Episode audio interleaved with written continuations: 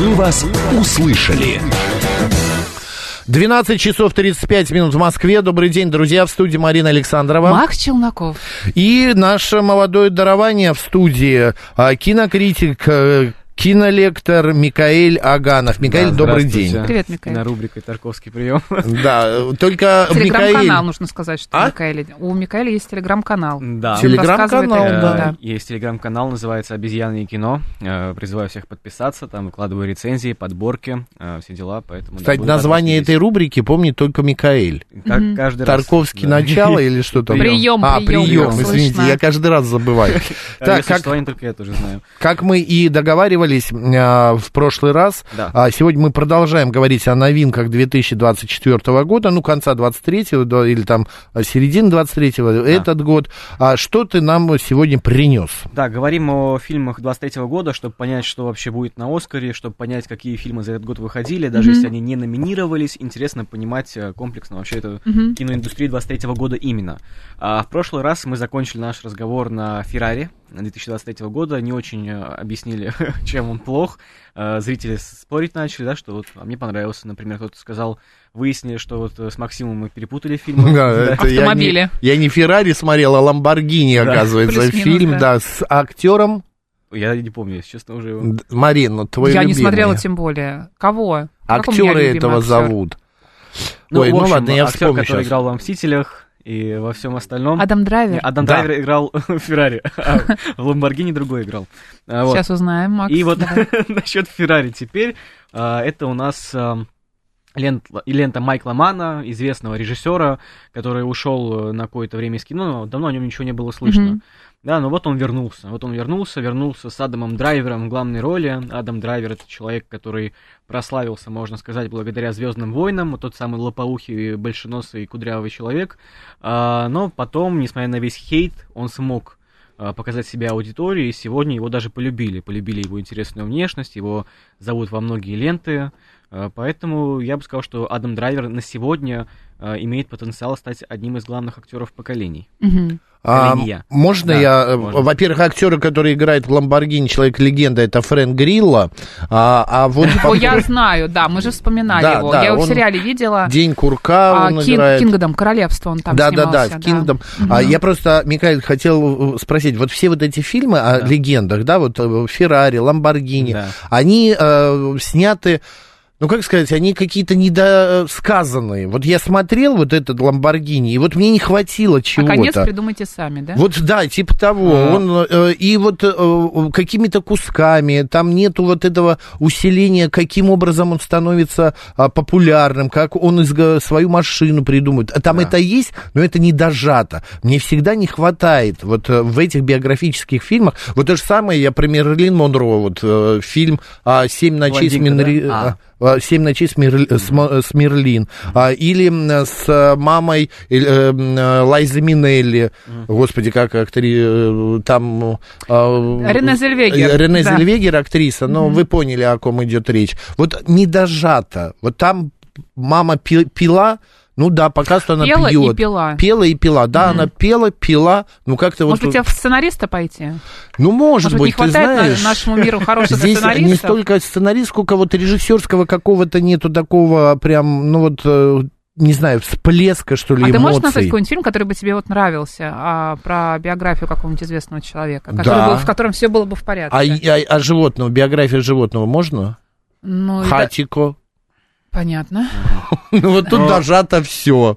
Тут дожато все. Говоря о жанре бай- байопика, э, нужно понимать, что есть несколько видов, и мы это уже обсуждали. Есть байопики и фильмы биографии, да, которые посвящены жизни в целом человека. А есть э, этот жанр, который посвящен определенному событию, как это, например, было недавно с Опенгеймером. И даже если мы говорим об Опенгеймере, есть моменты в этом отличном фильме, да, как любят э, говорить об- о нем, а, которые не дожаты. Например, его романтические отношения, которые также влияли на его работу и на его личность.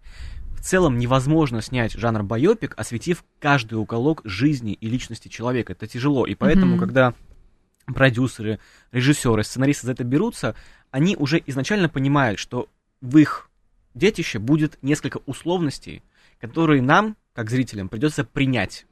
Иначе никак. Чтобы снять нормальный байопик, нам нужно будет э, э, сделать сериал на 5-6 сезонов, в каждом по 50 серий по часу, чтобы полностью комплексно понять человека, понять его жизнь, ну так снимайте. то или иное событие. Ну, снимать не снимать, это уже будет не так интересно. Если бы тот же Нолан снял про Оппенгеймера сериал на 6 сезонов, э, он бы ни Оскар не получил, и не думаю, что получил бы так много внимания со стороны зрителя. Поэтому да, но даже в жанре байопика можно снять более-менее хорошее кино, и Оппенгеймер тому подтверждение. Но чаще всего это провалы, потому что это выглядит рванно, это выглядит неубедительно, и вот то же самое я могу сказать про Феррари. Хотя, вот как в случае с Феррари они сделали, они показали Феррари не с самого начала его жизни. Они его показали как уже успешного предпринимателя, который уже успел столкнуться с проблемами в бизнесе, уже его построил, уже успел столкнуться с проблемами. Мгм. Он э, уже успел заработать себе имя, у него уже есть семья, у него уже умер ребенок. То есть это уже человек, который в преклонном возрасте представляется нам на экране. И мы уже понимаем, что это за личность. И поэтому они себе задачу упростили, вроде, вро- вроде бы. На самом деле не совсем. А Феррари, опять же, выглядит не совсем убедительно. Он выглядит очень серо. Мгм. А, да, там играет э, великая Пенелопа Круз, да, та самая вот э, красивая. Боже мой, ну хоть в чем-то у нас с тобой актриса. вкусы совпадают. Не, я не могу сказать, что она мне нравится, но я понимаю что, объективно, что она харизматична. Э, Но здесь, в этом фильме, даже она умудрилась стать частью всеобъемлющей какой-то серости, антихаризматичности и унылости всего действия. Она этим амплуа истеричной женщины, которая постоянно чего-то требует от своего мужа, но не получает, э, полностью самоликвидировала свою красоту и целесообразность своего пребывания на экране. То же самое я могу сказать о главном герое. Это, наверное, главная причина того, почему фильм я могу назвать плохим. Почему Феррари плохой фильм? Потому что главный герой негодяй. То есть он нам представляется как Как неудачник. сам Феррари. Сам Феррари, Энцо А, Феррари. мгм. Он нам представляется как э, неудачник, как изменник, который готов идти по головам, который э, не любит свою жену, э, который э, вообще забил на смерть своего ребенка и уже построил новую семью с новым ребенком, э, который не обращает внимания на то, какую империю ему помогла построить его Мгм. вторая половинка. То есть он нам представляется абсолютно э, ли- не, не лицемерным, но высокомерным. Ну так может так и было. Так и было, конечно, но тогда как я могу это смотреть и сочувствовать этому человеку? Фильм называется «Феррари». Фильм посвящен его жизни. Нет, здесь, может быть, фильм и не направлен на то, чтобы ты ему сочувствовал, а Чтобы для того... он тебе понравился, да, и вызвал позитивные э, он эмоции. такой и есть. Как Ты я вот могу фильм снимут про? Гитлера, жизнь его, ты думаешь, там сочувствие кто-то ждет? снимали, называется «Бункер». Ну Э, вот, тем более. Но нужно понять, они ставят в главу угла личность человека, которого они не пытаются выставить злодеем. Они показывают его и с точки зрения каких-то плюсов, и с точки зрения каких-то минусов, но при этом у них не получается показать его как человека с плюсами. Там больше человек негодяй, личность Мгм. плохая. И поэтому его проблемами проникнуться тяжело. Тяжело проникнуться его Ты их не понимаешь, да, любовными вот его Да, отношения ты его не понимаешь. А Мгм. почему я должен за ним смотреть? Это не фильм о Джокере, где у нас антигерой Мгм. э, на первой сцене. Нет, нет. Здесь просто человек со своими плюсами и минусами. Они пытаются исследовать личность такого великого человека. Но у них не получается это сделать. И поэтому тяжело проникнуться тем, что ты видишь. Ты не сопереживаешь Не ему. сопереживаешь. Мгм. Лента получается очень э, неубедительной. Даже гонки, которые они там две-три сцены показали, Мгм. хотя фильм о Феррари, да, даже гонки особо не впечатляют. Там есть интересные операторские приемы, но это минимум. То есть фильм про человека, который от и до связан со скоростью, с, с адреналином, с интересными модными машинами, Мгм. выдался максимально медленным, унылым, скучным и неинтересным. Абсолютно, со всех сторон. Единственная там хорошая сцена под финал, и там э, э, продемонстрирована очень жестоко и реалистично авария. Э, авария гоночной машины. Я не буду говорить, с кем связана эта авария, чтобы не проспойлерить, да, вдруг э, посмотрят слушатели. А, но я так скажу, что эта авария становится очень хорошей метафорой на всю, на всю фильмографию самого Майкла Мана, который вот так же, как э, гоночная машина Феррари, ворвался опять э, в гонку киноиндустрии, но, вот, к сожалению, попал в аварию и Мгм. промахнулся. Мгм. Промахнулся абсолютно. Идем Вот дальше. Или ты что Сейчас я добавить? буквально немного Да. добавлю. Так. Ты говоришь, показали его не, с нехорошей стороны. Даже Да. вот фильм про принцессу принцессу Диану, я помню. Спенсер? А, вот Спенсер вроде, а где Да. она в Где индийского доктора? работает. Да, да, да, да, О, да. играет, работает. играет и работает Кристиан Стюарт. Там тоже показана совершенно не идеальная Диана, которую Нет, мы. фильм просто плохой. Э, Почему плохой? Мне не понравился. А мне нормально, совершенно нормально. Просто еще актрису подобрали немножечко нетипажную по образу Дианы. А во-вторых, там, э, ну, У меня, как кстати, бы... вопрос э, к типажу нет, абсолютно. Просто очень Или вот Дом скучный, Гуччи ноющий тоже. фильм. Хорошо, но вам же Диана понравилась, как я понимаю. Вы ее поняли? Спенсер, тебе Нет, понравился э, фильм? Нет, именно героиня. Вы ее поняли?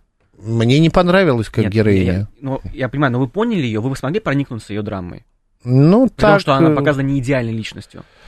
Нет, ты знаешь, я Почему? многие моменты, ну, потому что, ну, как-то, ну, я не проникся Ну, Наверное, ее. то, что она плохо прописана. Да, Вот потому то же что... самое с Феррари. Окей, идем дальше. Да, а теперь о Маэстро. А, Это тоже просто По песне. Пугачевой, что ли? А, Нет, нет, если бы... Микаэль такого не помнит, я думаю. Он даже не знает, кто это, да? Нет, я, я знаю, но фильм, к сожалению, не об этом. Может, так бы лучше он вышел. А, это фильм Брэдли Купера, тот, тот Ну, самый опять. великий, который снимался в «Мальчишнике в Вегасе», «Кудрявый красавчик», э, э, секс-символ и все дела. Вот он Звезда родилась. Но этот фильм все помнят. Да, «Звезда родилась», «Леди Гага». Бывшие тоже, Ирочки Шейк, да? Наверное, да. Ну, это же основное, Он это азы. отец ее Да, ребенка. Да, Да. так. Вот. э, а, Значит, он опять решил заняться режиссурой после «Звезда родилась». Как по мне, «Звезда родилась» не самый успешный фильм, но, ну, смотрибельный, ладно, не будем слишком сильно его критиковать.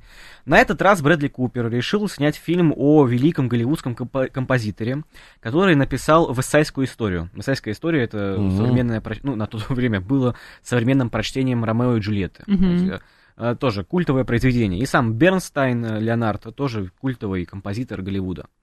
А, значит, решил он снять о нем фильм. А, Но давайте начнем, наверное, с плюсов, а то уже слишком много не- негатива было в первой половине эфира. А, значит, хотелось бы рассказать о самом э, каком-то техническом обрамлении картины. Она от и до, ну, не наполовину скорее, э, состоит из флешбека, э, который нам продемонстрирован в черно-белом цвете. Вторая половина же продемонстрирована в цвете обычном. За счет этого у режиссера получается очень хорошо достигнуть эффекта архивной съемки. То есть ты погружаешься в воспоминания человека. Тем более экран э, такой квадратный, он не полноформатный, не широкий экран. И вот это все позволяет тебе проникнуться какой-то архивной историей, как будто бы ты смотришь э, в семейный Старый альбом. хороший фильм какой-то, нет? Нет, а, ты смотришь альбом. семейное, какое-то, какое-то Мгм. воспоминание очень Мгм. теплое. А, и это интересно. А, есть удачные операторские приемы, которые сочетаются в фильме с э, графическими приемами. То есть у нас летит камера, потом ее подхватывает графика и дорисовывает ее интересные пролеты. То есть у нас здесь сочетается реальность с Мгм. компьютерным э, вымыслом. Это тоже интересно придумано. А, Я бы сказал, что сам э, Брэдли Купер, который, помимо того, что он занял режиссерское кресло, он здесь играет и самого главного героя, он играет Бернстайна, Бернстайна он играет хорошо. И даже э, его э, макияж, да, он тоже сделан очень круто. То есть ты даже в каких-то моментах не узнаешь на экране Купера. Тебе кажется, что это действительно Бернстайн, что вот он ожил, играет перед тобой. То есть я бы здесь Куперу похлопал. Он не играет гениально, но из своей роли выжимает достаточно для того, чтобы проникнуться и поверить в происходящее. Здесь я опять же э, могу похлопать. А, про теперь же вот главную проблему фильма. Бернстайн был гомосексуалистом. Ну, это его проблема, это не проблема фильма.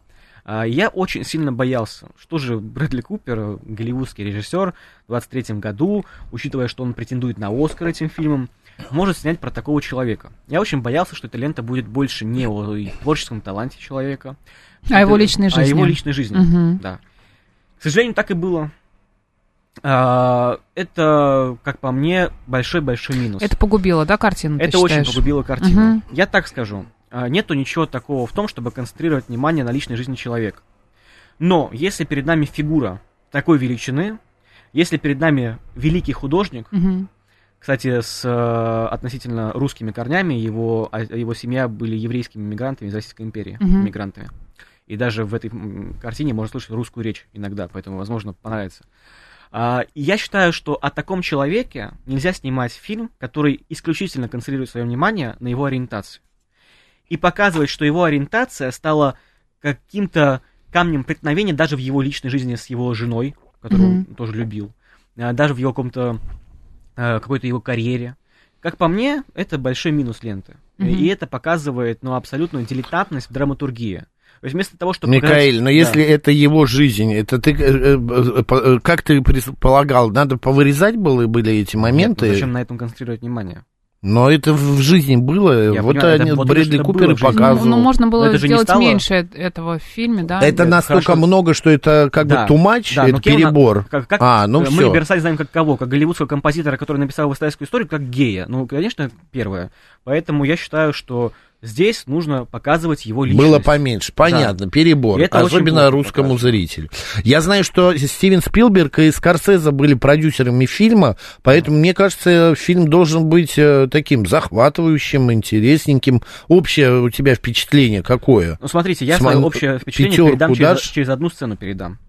А, Когда у нас э, эгоистичность э, главного героя, его тьма внутренняя, демонстрируется через перипетии его личного э, сексуального интереса, из-за этого он ссорится со своей женой, его жена не чувствует с его стороны любовь и интерес, Это происходит системный конфликт их брака, и это влияет на все повествование, это вот прям камень преткновения его жизни. Знаете, как это все заканчивается? Нет. В минуту она приходит на его концерт, видит, как он э, своей палочкой размахивает, как великий композитор, да, как дирижер. Подходит к нему после этого концерта и говорит, знаешь, я понимаю, что в тебе нету зла. На этом ссора этих двух людей заканчивается, и больше об этом никто ничего не говорит в фильме. То есть вот это вот великая режиссура Брэдли Купера. То есть вся такая раздутая ссора, вот они уже немножко, и все, у них упадет брак, у них семья, у них дети. Она видит, как он своей палочкой размахивает, знаешь, в тебе нету зла. Мне Я кажется, это поняла. не великая режиссура Брэдли Купера, а это именно великая, а, как бы, Конъюнктура? э, э, как? Конъюнктура. Нет, э, не конъюнктура, а жена великая у него была. А, как ее Фелиция Монте Аллегрова звали, да? Аллегрова, да. А, Аллегрова. Вот мне кажется, Вспомнили она... Пугачёву, это же наверняка написано было с, е- с этой сцены, это не придуманная, наверняка была сцена, это так и было в жизни. Ну, возможно, но... Может быть, она настолько мудра, что подошла и просто взяла и потушила этот скандал. Я считаю так, жизнь и кино это разные вещи. И то, что в жизни мы можем понять, в кино нужно объяснить. И Идем в дальше. этом кино это необъяснимо. Идем дальше. Да. Непробиваемое молодое дарование. А критики они такие. Давай, следующий. Да, а следующая лента это «Оставленные». Я вскользь на одном из предыдущих эфиров упоминал. Оставленные. «Оставленные», да, а, 2023 года. Рождественская лента, я о ней узнал только потому, что в Америке все по ней сошли с ума. Так хвалили ее, такие у нее великие оценки, огромные, просто грандиозные. На IMDb это э, альтернатива э, западная кинопоиску, если кто не знает. Критики очень ее расхвалили. Ну, не знаю, я удивился этому. А вот так вот, если смотришь на какой-то трейлер, какие-то картинки, постеры, а- актерский состав, не поймешь, а что такого великого в этом фильме, почему я должен смотреть. Ну, я думаю, ну ладно, ладно, ладно, посмотрю, интересно. А, причем э, режиссер Александр Пейн, э, не сказать, что он э, очень известный, он такое снимает американское неизвестное самое авторское кино, либо американскую какую-то комедию. Ну, непримечательный режиссер абсолютно. Мгм. Это не Скорсезе, Мгм. это даже не Брэдли Купер, не самый выдающийся, я бы сказал. А, Притом у него есть награды, ну, смотреть, в общем-то, можно, как я для себя решил.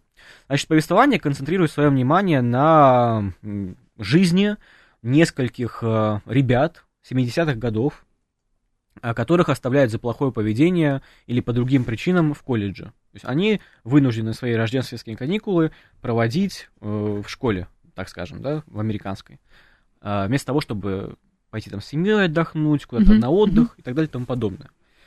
Вместе с ними там остается очень мерзкий, очень э, такой сноб, э, преподаватель, который любит ставить двойки, который не хочет вступать в контакт со своими учениками, очень неприятная личность. И вот они вынуждены вместе выживать, вместе в этой... Это этом- комедия? Э, да, Трагикомедия. да, это трагикомедия, я бы так сказал. Я видел, а в, трей- а, в трейлере его называют э, косоглаз. Почему он косой? Я Он вот... э, не, гос- не косоглазый, у него выпуклая... вып- вы- Базетова один глаз болезнь? выпуклый. А, понятно. Со щитовидкой проблемы. Да. Наверное. Так, дальше.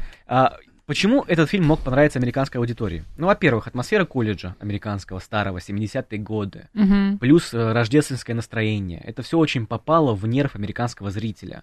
Это попало в их ностальгию. Они это могут понять, они об этом могут вспомнить. Если помните, очень давно, ну не очень давно, но давненько выходила такая лента а, «Клуб завтрак». А, тоже про ребят, которых оставили а, после уроков в колледже писать Мгм. сочинения на тему того, почему они такие плохие и почему они так больше не будут. Вот что-то в этом роде. Почему-то я только вспоминаю общество мертвых поэтов, я не знаю почему. Вот тоже. Да? Общество мертвых поэтов туда Мгм. же. Это жанр как раз таких фильмов про Мгм. американских подростков, которые пытаются побороть свой юношеский максимализм и найти понимание с э, новым, э, со старым поколением, со поколением старых людей, костных, которые их не понимают. Отцы и дети. Да, отцы и дети. Вот Мгм. об этом эта лента. Мгм. Она очень хорошо попала в ностальгию этого поколения, и она смотрится очень уютно. Вот прям взять какой-нибудь Глинтвейн тепленький, в пледик, пока на улице метель, посмотреть это кино, Мгм. отдохнуть. Очень круто. И если бы мы были из Америки, я думаю, нам бы понравилось еще больше. Но при этом я Ну, бы- там, э, ты говоришь, комедия, трагедия, американская школа. Обычно э, нету там вот таких вот дебильных шуточек, как там в американском пироге. А мам имеете в виду? Нет, не про мам, там... эм, Сексуальных каких-то Нет, не сексуальных, Не а там, смешных. пардон, рыгнуть, пукнуть и так далее. Вот что-то вот в этом роде. Ну, Вот это- потому что это чисто американский жанр юмор, такой, да. Не, так, не такая вычурная эта комедия. Не, нету такая. это, гря- Это- не, это- не грязь, это не грязь, а вот какой-то дебилизм какой-то, ребячество такое. Там есть немножко ребячества, но я бы не сказал, что это бросается в глаза. Ну, Это все понятно. Комедия не смотреть. вот такого, Не такого, не такого. жанра, Нет. а не такого к- Это не качества, американский получше. пирог, это больше Мгм. такое уютное Мгм. кино, посмотреть, о чем-то задуматься, вот, вот о- об этом лента. Но я бы сказал, что такая мягкая зрительская направленность оставленных немного бьет по общей драматургии и по общему восприятию. Мгм. Потому что все-таки 23-й год, и мы таких фильмов уже смотрели очень много, и этим уже не удивить. И на самом деле хотелось бы, чтобы эта лента была, ну, что-то поосознаннее, что ли, чтобы она поднимала какие-то более интересные, продуманные проблемы, чтобы там драма была сильнее. Вот этого хочется. Сюжет, чтобы было Да, но это уже мои интереснее. придирки. А, Михаил, у меня, у меня к тебе еще один вопрос. И вот я недавно смотрел фильм, он а, тоже снятый, там, типа 22-23 год. Название не спрашивайте, я не помню. Сейчас будем Э, вспоминать э, вместе? э, Сейчас будем Да, и вспоминать. актеры, и название. Но действие фильма происходит в 70... А, «Мясной фарш» называется фильм. Не «Мясной слышал, фарш». честно. А, Это фильм об а, а, британской разведке, которая э, обманывает Гитлера. Ну и неважно, там придумывают всяк. И в этом фильме есть некоторые мелочи, которые подсказывают, что фильм снят сегодня.